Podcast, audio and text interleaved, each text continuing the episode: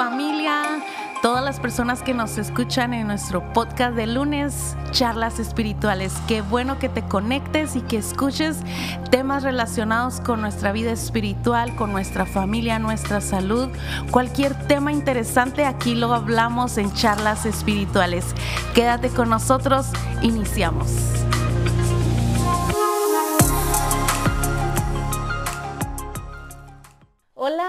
Hermanos, qué bueno que se han conectado a este podcast de lunes. Nos da un gusto que estén aquí entre nosotros y el día de hoy me acompaña mi hermana Elsa, mi hermana, qué gusto tenerla aquí.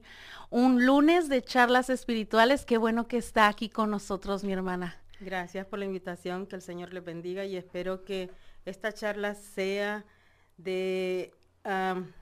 sirva de mucho para aquellos que la necesitan, porque cada día nosotros necesitamos un tiempo espiritual. Así es, y nos da un gusto que se conecten y que formen parte de lo que va a suceder, de lo que vamos a hablar aquí con mi hermana Elsa.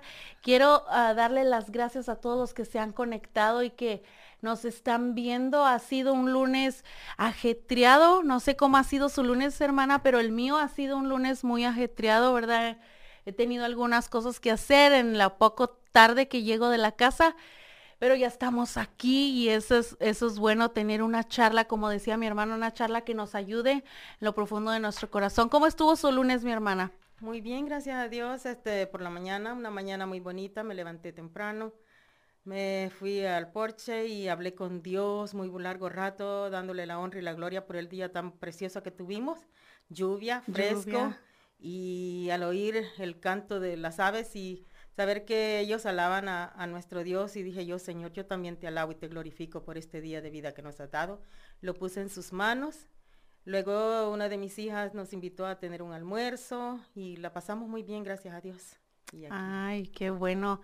Bueno, nos da un gusto. Hoy mi esposo no se encuentra con nosotros, pero nosotras, ¿verdad? Juntas vamos a tener esta charla y vamos a hablar acerca de la vida de nuestra hermana Elsa. Va a ser como una entrevista que yo le voy a hacer a mi hermana Elsa. Vamos a, hablar qué ha sido su vida al conocer a Cristo, al tener ese encuentro con Cristo Jesús, cómo ha sido su vida, qué ha cómo ha, sido esa transformación que Dios ha dado a su vida. Y primeramente mi hermana quisiera que me diera su nombre completo, de dónde es, cuánto tiempo tiene viviendo aquí en los Estados Unidos.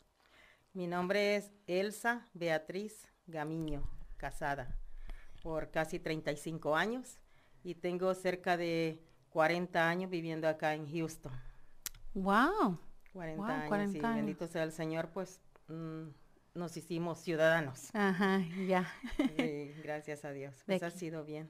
¿De qué parte de, de dónde es mi hermana? Del Salvador. Del Salvador, nuestra hermana es del Salvador.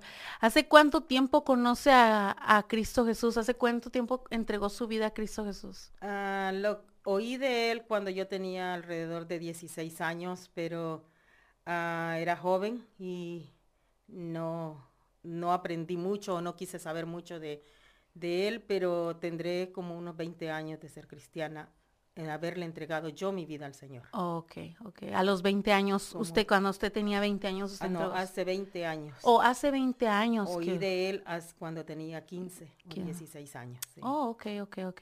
¿Y qué, qué era su vida antes de conocer a Cristo? ¿Cómo era su vida antes de conocer a Cristo? ¿Cómo la clasificaría? Mala, fea, dolorosa. Ah, venimos de un matrimonio que no fue muy bueno. Ah, hija de cuatro, hija de, de un matrimonio que no fue muy bueno y soy cuatro hermanos. Soy la segunda del, del, matrimonio? y mi hermano menor, el único varón. O sea que tres mujeres y, un, y un hombre. Y el testimonio de mi hermana Elsa me encanta porque es un testimonio donde ella ha podido perdonar y cuando habla de ese perdón, Dios se mueve y Dios transforma corazones. Y yo quiero que nos platique un poquito, mi hermana, de cómo ah, la experiencia que usted vivió de niña, de adolescente, de jovencita y cuando llega a tener este encuentro con Cristo Jesús, qué, qué es lo que sucede en su vida. Bueno, nacimos en, como dije antes, en un matrimonio no muy bueno, con un padre ah, duro, cruel, agresivo y nunca uno como niño tenía el derecho a opinar o a decir lo siento o a, hacer, a decir cosas y uno, a pesar de ser niño, comienza a guardar rencor, a guardar dolor, mucho dolor y aún a mi corta edad de quizás 6, 7 años, comencé a experimentar la tristeza, el dolor que se fue convirtiendo en amargura y en odio. Mm. Tristemente, cuando él conoció a, a, mi papá conoció al Señor, ah, podría yo clasificarlo como que en una mano él cargaba la Biblia y con la otra contradecía lo que decía la palabra. Mm. Y de manera que nos mostraba un Dios malo, un Dios que no podíamos nosotros a nuestra edad creer que existiera ese Dios por lo malo que era Él, ¿verdad? Tenían esa comparación de comparar a Dios como el papá que tenían, entonces no querían creer en Dios por causa del testimonio que daba su padre en la casa, en la familia. Correcto, porque él, eh, siendo un padre que debía de cuidar a sus hijos, y no lo hacía, como entonces decía que Dios era un Padre bueno. Mm. Y crecí de una manera rechazando lo que decía la, la, Biblia y todo era a base de obligado. Tienes que hacerlo, tienes que ir a la iglesia, tienes que, tienes que leer la Biblia y hacer cosas que nosotros no queríamos hacer porque eran obligatorias hacer. Mm, mm. Cuando viene al conocimiento de Cristo Jesús, ¿qué sucede en su vida? ¿Qué, ¿Qué, es lo que más recuerda de esa experiencia, de esa primera experiencia? Porque como cristianos en nuestra vida, ¿verdad? A través de nuestra vida cristiana, pasamos por momentos y experiencias con nuestro Dios, ¿verdad? Hay momentos tal vez de, sequedad en nuestra vida, de que no son tan buenos, ¿verdad? Porque nosotros nos alejamos de Dios y viene un refrescamiento a nuestra vida y tenemos otra experiencia con nuestro Dios, pero en esa primera experiencia que usted tiene con Cristo Jesús en su vida, ¿qué sucede? ¿Qué cambio usted dice? Realmente yo tuve un cambio en mi vida y Cristo vino a morar en mi vida. Bueno, tengo que reconocer algo. Mamá, a pesar de toda la situación, mamá le creyó a Dios. Y he ahí cuando yo creo en la palabra que dice, cree tú y serás salva tú y tu casa. Mamá era una mujer de oración y a través de esa oración ella creyó en las promesas que Dios le hizo. Aunque yo no entendía esa parte, recuerdo a mi madre orando todo el tiempo y cada vez que teníamos una conversación ella decía, busquen el reino de Dios y su justicia y todo le será añadido. Mm. Aunque yo no entendía realmente aquello, aquellas palabras estaban en mí, porque acordémonos que la fidelidad de Dios es a través del dolor, a través de las circunstancias, el Espíritu de Dios obra en la vida del ser humano, aunque nosotros no nos estamos dando cuenta. Mm. Y decimos, Dios está obrando, Dios está obrando, aunque yo no pueda verlo, el Señor está obrando. Mm. Y a través de esas oraciones que mi madre este, ella tenía y le creyó a Dios y, creyó en sus promesas, Dios obró, aunque sus ojos no vieron lo que Dios hizo en nuestras vidas, el Señor fue fiel y lo hizo. A mamá murió hace más de treinta y tantos años y ella no vio lo que el Señor hizo en nuestras vidas. Wow, ella no alcanzó a ver cuando usted acepta a Cristo, ¿verdad? Porque hace 20 años usted acepta a Cristo, entonces ella murió pensando tal vez que sus oraciones no habían sido contestadas o tal vez tuvo la fe suficiente para creer que Dios iba a alcanzar su vida y la vida tal vez de sus otros hermanos. Sus otros hermanos son cristianos también, han aceptado, han tenido un encuentro. La mayor es cristiana, mi hermana la menor, y mi hermano eventualmente va, asiste a la iglesia, pero aún no, tiene, no ha tenido él ese encuentro genuino con el Señor, pero Dios es fiel y, la promesa está. Así es, ¿verdad? Y creemos firmemente en las promesas que Dios hace a nuestras vidas. Entonces, ok, viene usted a conocer a Cristo Jesús. ¿Qué es lo que sucede en su vida, mi hermana? ¿Qué es lo que pasa en su vida? ¿Qué, qué es lo que lo hace seguir caminando en, esta, en este camino de fe? Porque ya han pasado 20 años y usted sigue adelante creyendo en las promesas de nuestro Dios. Bueno, como lo dije, el Espíritu obra en nuestras vidas. Había una inquietud grande en mí, una inquietud que quizás no entendía. En una ocasión encontré a alguien en el HIV de Tombol y me dijo que me invitaba a la iglesia. Mm, sinceramente no lo pensé dos veces y comencé a asistir. Y quería conocer ese Dios que yo misma no conocía, porque lo había conocido a través de las obras de, mi papá, que no habían sido buenas, y él predicaba y decía que era un Dios de amor y un Dios perdonador y un Dios que lo cambiaba todo y en realidad pues nosotros veíamos, ¿verdad?, las obras de él y no lo habían hecho. Y así comencé una lucha y aquel deseo de, buscar de, del Señor. Mm. Encontré a la esposa de un pastor que dedicó tiempo porque en este proceso no creo que una sola persona lo puede hacer, pues es ahí, como dice la palabra, raíces de amargura. El corazón se siente y atrapado en algo, ¿verdad? Y era en la amargura, en el odio, en el dolor. Y a, a, través, yo creo, en la oración, en el ayuno, en el buscar sinceramente el perdonar. Pero no se trataba solo de que me pidieran perdón, sino que yo también tenía que pedir perdón. Ahí está la realmente la, la misericordia de Dios hacia mí. Mm. Porque yo encontraba dos ah, versículos que se encuentran en Mateo, y lo quiero decir, dice, por tanto, si traes tu ofrenda al altar y ahí te acuerdas de que tu hermano tiene algo contra ti, Deja allí tu ofrenda delante del altar y anda, reconcíliate primero con tu hermano y entonces ven y presenta tu ofrenda. Yo sabía que había algo en mi corazón y aquello en muchas ocasiones me, me recalcaba cuando yo llevaba mi ofrenda o algo sabía que había alguien que, que teníamos algo que, que hablar y que arreglar a, a, través del tiempo. También está el Mateo 6:14 que dice, porque si, tené, si perdonáis a los hombres sus ofensas, os perdonará también a vosotros vuestro Padre Celestial. Mas si no perdonáis a los hombres sus ofensas, tampoco vuestro Padre Celestial os perdonará vuestras ofensas. Mm. Era algo bien grande que sí en realidad esa palabra estaba en mí. Si yo no perdonaba, no iba a ser perdonado. No iba a ser perdonado.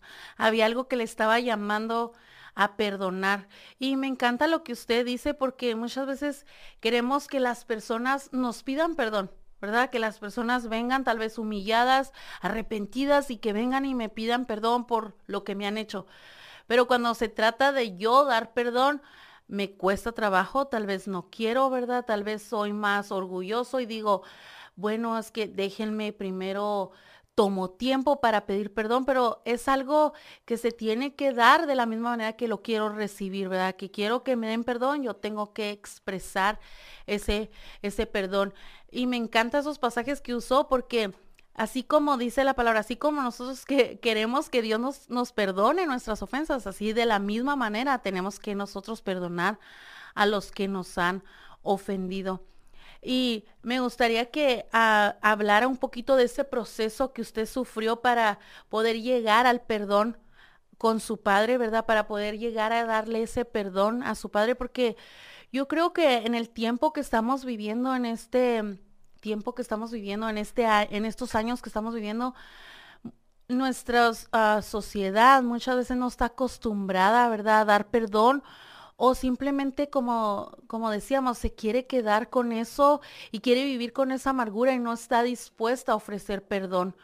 Entonces, me, gustaría que usted nos explicara cómo llegó a darle perdón a una persona que eh, en vez de amarla, de cuidarla, de protegerla, le hizo daño, le causó daño, dolor.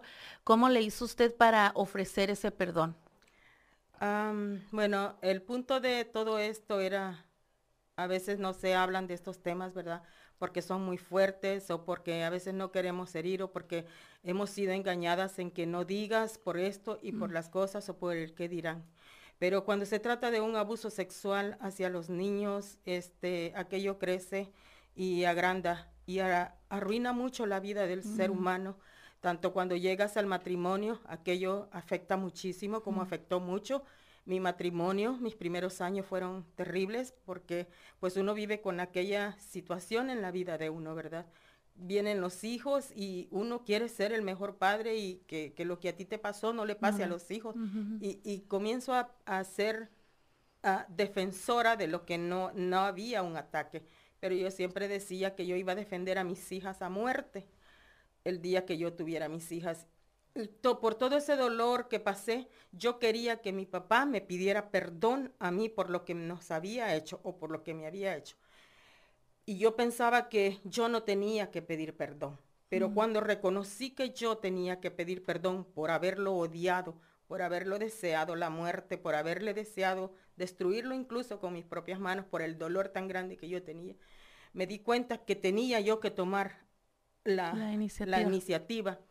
Y, y, en momentos en cuando yo hablaba con él, siempre eran reproches y toda la cosa, hasta que hablé con mi hermana y le dije, es tiempo de que vaya y necesito hablar con él y decirle cómo realmente me siento viéndole a la cara. Hace como tres, un poco más de tres años que fuimos y hablé. Ya para ese entonces yo ya estaba convencida de que yo tenía que perdonar y pedir perdón. Y aunque él no me hubiese pedido perdón, yo ya lo había perdonado.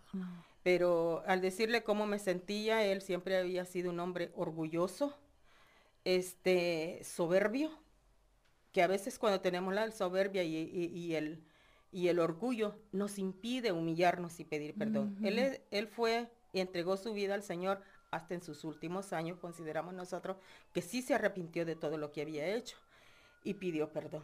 Yo le dije a él que lo perdonaba porque amaba mi salvación y que en realidad yo no lo amaba como padre, pero que lo iba, eh, ya desde ese entonces iba a tener yo una, era entre Dios y yo, clamándole a Dios que pusiera el amor. Mm. Un día le di gracias a Dios porque Él era mi padre, porque Él mm. había permitido que Él fuera mi padre, mm. para yo darle gracias a Dios en que, y decirle, Señor, gracias, porque Él es mi padre, porque tú permitiste que Él fuera mi padre.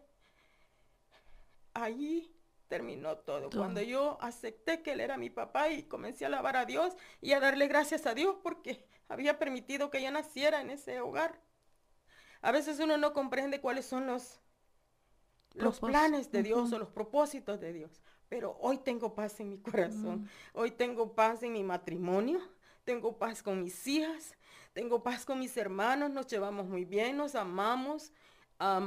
Eh, mis hijas me aman, las amo. Mi esposo tenemos una relación mucho más como nunca la habíamos tenido pero es un proceso muy grande.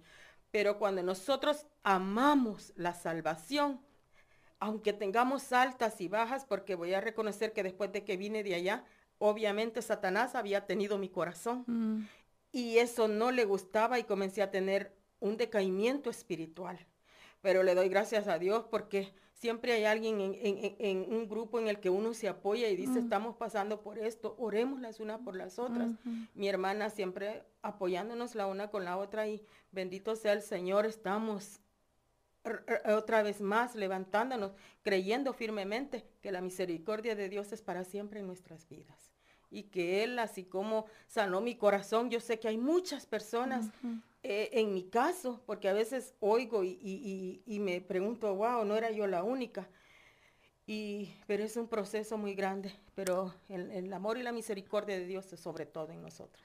Y, es verdad, el, el, perdón no se da de la noche a la mañana o no sucede de un día para otro, es algo que, que se va trabajando, que se va dando con el tiempo, pero lo más importante de todo y yo creo que usted lo ha resaltado muy bien, es que es Dios el que trae ese perdón, ¿verdad? El, que, el que ayuda a uno a declararte perdono y el que ayuda a uno a liberar. Hace tiempo atrás hablábamos en, en estas mismas charlas, mi esposo y yo, acerca del el perdón y muchas veces nos piden y nos dicen, hablen más acerca del perdón. Lo que yo les decía es que necesariamente uno tiene que reconocer que uno como ser humano también falla a otras personas, que no, no nada más recibimos ofensas, pero también, mm, como decía usted, damos o dañamos a las otras personas. Tal vez usted no hizo nada para recibir lo que, lo que, lo que le, le hicieron, pero al momento de estar eh, agregando en su corazón o añidando en su corazón rencor hacia su padre, odio hacia su padre, eh, de esas cosas también usted tenía que, que pedir perdón. Ah, creemos que cuando hay abuso, ¿verdad? Para los niños es algo que no a ningún niño le debería de pasar esto, ¿verdad? Pero también creemos que cuando viene el poder de Dios a nuestra vida, Dios nos ayuda a ser sanados, a limpiar, pero también creemos que quedan algunas cicatrices, ¿verdad? De esos daños que nos han sido causados, de esas cosas que nos han afectado en nuestra vida. ¿Qué cree, hermana, que a usted le, cómo cree que esta situación le ha ayudado en su vida? Ha sido dura, ¿verdad? Porque fueron hace apenas tres años que usted pudo expresar perdón a su padre y verlo tal vez de otra manera, ¿verdad? Como usted misma lo decía. Apenas hace tres años que usted pudo expresar perdón. ¿Cómo cree que toda esta situación al día de hoy usted puede voltear atrás y decir, oh, me quedó esta cicatriz, pero eso me ayuda a ser mejor, a salir adelante, a enfrentar la vida de esta manera? Bueno, en, todo caso, puedo entender muchas situaciones en la vida con otras personas. Me ayudó a ser una mejor mamá, porque pues mamá era, había sido sujeta, sujeta por él también, en una manera que mamá era una mujer sumisa, humillada. Mm. Entonces, me, y, y no nos pudo expresar amor. Pero y yo también en un principio, cuando mis hijas nacieron, yo no tampoco podía expresar el amor. Pero cuando uno ya se siente libre, puede ser una mejor mamá, puede ser una mejor esposa, puede expresar realmente y ver las situaciones de, nuestras vidas, cómo se presentan y decimos, Dios nos sacó de esto. Y mm. sí quedan cicatrices o ya cuando lo hablamos todavía hay dolor, porque fue toda una vida. Pero queda también una paz, porque este, pasado el tiempo, yo tenía la necesidad ya de hablar con mi papá. Ya mm. podía hablar con él. Y a veces le decía a mi hermana, no le he hablado a mi papá. Yo fui la que mejor tuve una relación después con mi papá y podía hablarle. Estuve pendiente de él. Todos estábamos pendientes, pero en una manera. Y hoy que cuando él ya falleció en el mes de enero, este sí, nos dolió, nos dolió mucho. Pudimos ir, pasar la página. Y yo aún hablo con su esposa. Siento que, que cuando yo hablo con ella me va a decir, ¿quiere hablar con su papá? Mm. Siento esa todavía esa añoranza. Y le doy la honra y la gloria a Dios que porque en lo que a mí concierne, estoy libre. Mm. Pero no porque yo pude, porque hay cosas, hermana, el hombre solamente no, puede. No por eso este, reconozco que solo el amor y la misericordia y sea la honra y la gloria para Él, que solo en Él se puede todo. Así es, me encanta lo que ha dicho que solo Dios nos puede hacer libre, ¿verdad? Esas ataduras, de esas cosas que no hemos sido capaz de perdonar y solamente es el Espíritu de Dios que viene y nos da la libertad, la totalmente libertad para perdonar y aceptar que las personas también se equivocan, que cometen errores y que es Dios el que va a venir y va a traer el juicio, ¿verdad? Que va a venir y va a ajustar cuentas con las personas. Yo la, yo tengo conociéndola a usted casi nueve años, ¿verdad? Que la he conocido y me ha impactado la manera que Dios ha, ido transformando su vida, porque yo recuerdo hace, hace tiempo atrás que yo la miraba y usted nos platicaba, usted lloraba, lloraba bastante cuando hablaba de esta situación. Y ahora cuando lo platican, no quiere decir que no haya dolor, en, porque fue algo, momentos dolorosos, era niña, era adolescente tal vez, y me imagino ese dolor que, que experimentó, pero ahora puedo ver esa paz con la que usted puede dar ese testimonio de cómo Dios la ha hecho totalmente libre, ¿verdad? Porque cuando cargamos con, ah, con, esas, ah, con ese dolor, ese resentimiento, esa pesadez que hay en nuestra alma, no somos completamente libres y lloramos de una manera que todavía estamos añorando que algo le suceda a la persona que nos hizo daño, ¿o no es cierto, verdad que sí? Sí, hasta hace un tiempo sí deseaba con todo mi corazón que, pero, pero antes de que pudiera hablar con él, pero y luego el cambio que hace el Señor, cuando yo sabía que él estaba en dolor porque padeció mucho dolor, ¿verdad? Este, yo le decía, Señor, abrázalo, abrázalo, Padre, abrázalo y calma su dolor. Y se lo decía con todo mi corazón. Y al verlo, cuando él murió, ver su rostro de paz, sé que Él entregó sus cuentas completas al Señor. Amén. Y creemos, como les había dicho, creemos que cuando nosotros confiamos en nuestro Dios y entregamos totalmente nuestra nuestra vida a Él, nuestro corazón y decimos, esto es lo que hay, en esto me han defraudado, Señor, tú ven y dame la libertad completa para yo poder perdonar. Pero se trata de eso, de entregárselo todo a nuestro Dios para que Él pueda hacer la obra en nuestra vida. Pero muchas veces queremos actuar a nuestra manera y una parte o una porción entregársela a Dios y decir, Dios, yo me encargo de esta parte y tú encárgate de esta parte. Las cosas no funcionan de esa manera porque siempre lo vamos a traer a la mesa, siempre nos va a estar doliendo hasta que rendimos totalmente nuestro dolor a Dios, es cuando Dios hace la transformación en nuestra vida. Y de eso se trata el perdón, ¿verdad? Decíamos también hace semanas atrás cuando hablábamos del perdón que claro que nos duele, pero ahora nos duele y nos acordamos de que tenemos libertad en Cristo. Ahora ya no está bajo mi bajo lo que yo soy, sino ahora está bajo lo que Dios hizo por mí, ¿verdad? Mi dolor, mi angustia, mi, mi dolor que me causaron, ahora Dios se va a encargar de, eso. Y yo creo que ah, para terminar vamos a, ver si hay algunas preguntas, algunos comentarios, mis hermanos que nos están viendo, si a ustedes tienen alguna pregunta que le gustaría hacerle a mi hermana Elsa, algún comentario que les gustaría poner, pues aquí estamos. Hay algunas personas que nos están viendo, la hermana Mimi está por ahí, dice la hermana Mimi, la la amo, hermana amada, mucho, mucho. Yo sé que sí, ¿verdad? sí, hermana Mimi. También usted es correspondida con el mismo amor. Quiero recalcar algo. Cuando uno busca al Señor, uno se postra, clama, gime, y con todo el, el, el, desgarrando nuestro corazón fueron días de oración de esa manera, postrándome, clamándole con todo mi corazón, con lágrimas al Señor el Señor escucha un corazón constristo y humillado. así es, así es. Y mm.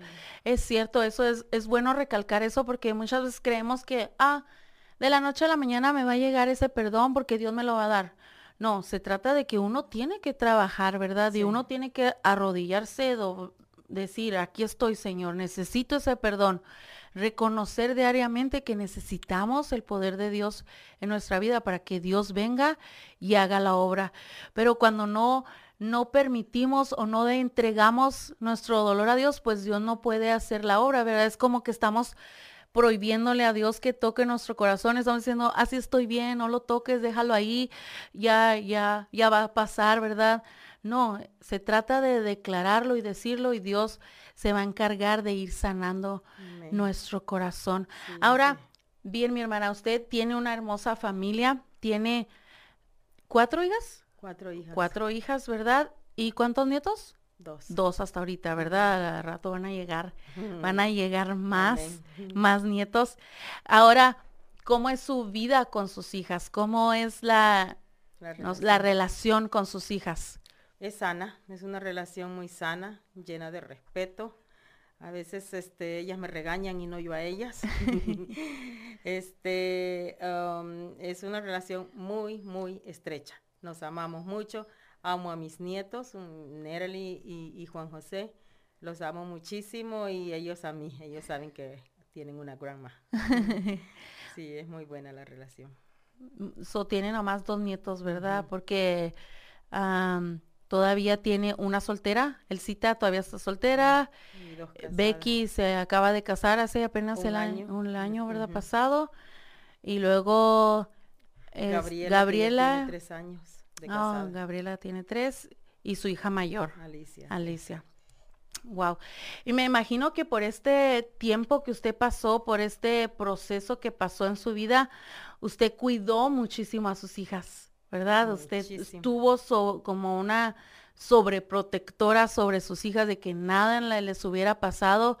¿Qué consejo nos daría a nosotros ahora como madres que pudiéramos nosotros implementar para cuidar bien de la vida espiritual, pero también de la vida de nuestras hijas? ¿qué podemos notar en nuestras hijas que ellas puedan decir algo está sucediendo, ya sea en las escuelas, ya sea en sus trabajos o donde quiera que ellas se desenvuelvan? ¿Qué usted nos aconsejaría que nosotros hiciéramos o viéramos en nuestras hijas? Yo, yo creo, siempre he creído que la comunicación con los hijos es muy importante. Yo tuve mucha comunicación, tengo mucha comunicación con ellas y siempre poniéndose las manos al Señor. No descuidando la oración, siempre considerado que la oración es el, pilar más fuerte que nosotros tenemos, esa relación con el Señor. Yo siempre tengo, aunque yo sé que de verdad siempre he dicho que soy la amada del Señor, y es porque el Señor dice que nos ha amado desde antes de la fundación del mundo. Todos somos amados, pero confesando lo que somos amados. Y yo siempre eh, en Isaías 54, si no me equivoco, siempre he considerado un texto que lo menciono mucho que dice que si el Señor, si la madre se olvidará del fruto de su vientre, y yo paro ahí y le digo, no Señor, yo no me olvido del fruto de mi vientre y clamo por ese fruto. Y yo pienso que eso es muy importante. La comunicación con los hijos es bien importante. No decirles, no me cuentes, no, cuéntame porque yo tengo eso, muchos madres dirán, prefiero llorar aquí contigo que llorar por ti, ¿verdad? Que lloremos juntas por cualquier situación que sea, pero la comunicación siempre fue muy importante para mí y el orar y ponérsela en las manos al Señor. Así, importantísimo y más en nuestro tiempo, ¿verdad? Que está tanto la tecnología al alcance de nuestros jóvenes y muchas veces ya ni platican con nosotros porque están ahí, ¿verdad? Texteando, ni sabemos tal vez el timbre de voz, de voz que tienen porque ya nos mandan decir por mensaje bueno, tuve la ventaja de que en mi tiempo no, había, mucho teléfono. Y otra cosa, yo nunca les permití teléfono en la, en la mesa. En la mesa. A la hora de comer, teléfonos afuera. Ah. Aún incluso a veces llegaban mis sobrinas y Oye, ¿no puedes dejar el teléfono? sí, porque en la mesa no se llevó el teléfono. Nadie. Y si suena el teléfono, que dejen un mensaje. Si me levanto, si es una de mis hijas, puedo contestar, pero si es alguien, puede esperar la hora de la comida, hacerlo siempre importante la hora de la comida y ese reglamento, sí, gracias a Dios, sí se, se cuidó mucho y se respetó el que no llevar teléfono a la mesa. A la mesa, wow. Pues Buen consejo, hermana, lo voy a implementar en mi casa porque con mis hijos a veces hace falta ese no teléfono en la mesa. No, tiene que haber un momento, para mí yo siempre hago la broma, cuando teníamos el teléfono grande, no lo llevaba nadie al baño, ¿verdad? sí, cierto. tampoco a la mesa. tampoco a la mesa. Así que no, no cambió nada mucho en mí. Wow. Déjeme, checo si hay alguien más que quiera que quiera saludarle. La hermana a Carmen Cancino dice un fuerte abrazo a la hermana Elsa. Gracias, nuestra, hermana Cancino. Nuestra hermana Cancino es nuestra fiel seguidora. Ella siempre nos escucha, nos ve y la recordamos con cariño y esperamos que un día poderla ver una vez más en la iglesia. Saludamos también a Mirta, está viéndonos por ahí hace, creo que el jueves tuvo a su bebé, un bebé hermoso, mm. pequeñito que huele todavía a bebé y que le dan ganas a uno de tener otro bebé, pero, pero no. Está bueno en las manos de Mirta. Sí, ahí en las manos de Mirta ahí está bien. Bueno, mis hermanos, ha sido un placer, mi hermana, que haya estado con nosotros, un testimonio que nos anima a seguir creyendo, como decía mi hermana, en las promesas que Dios tiene para nosotros y seguir creyendo que Dios hace la obra en nuestras vidas cuando creemos totalmente en Él y depositamos toda nuestra confianza en Él. Él viene y hace la obra en nuestras vidas. Así que, mi hermana, muchísimas gracias por estar con nosotros y los animo a que nos sigan viendo durante la semana. Recordarles, estamos en Spotify, en YouTube, en Apple Podcast, así que les animamos para que nos escuchen durante la semana. Mi hermana, ¿algo que quisiera decir para finalizar? Sí, quiero decir que nunca perdamos la fe y aunque no veamos que Dios está obrando y aunque nuestros ojos no vean lo que el Señor ha hecho, Él ya lo hizo.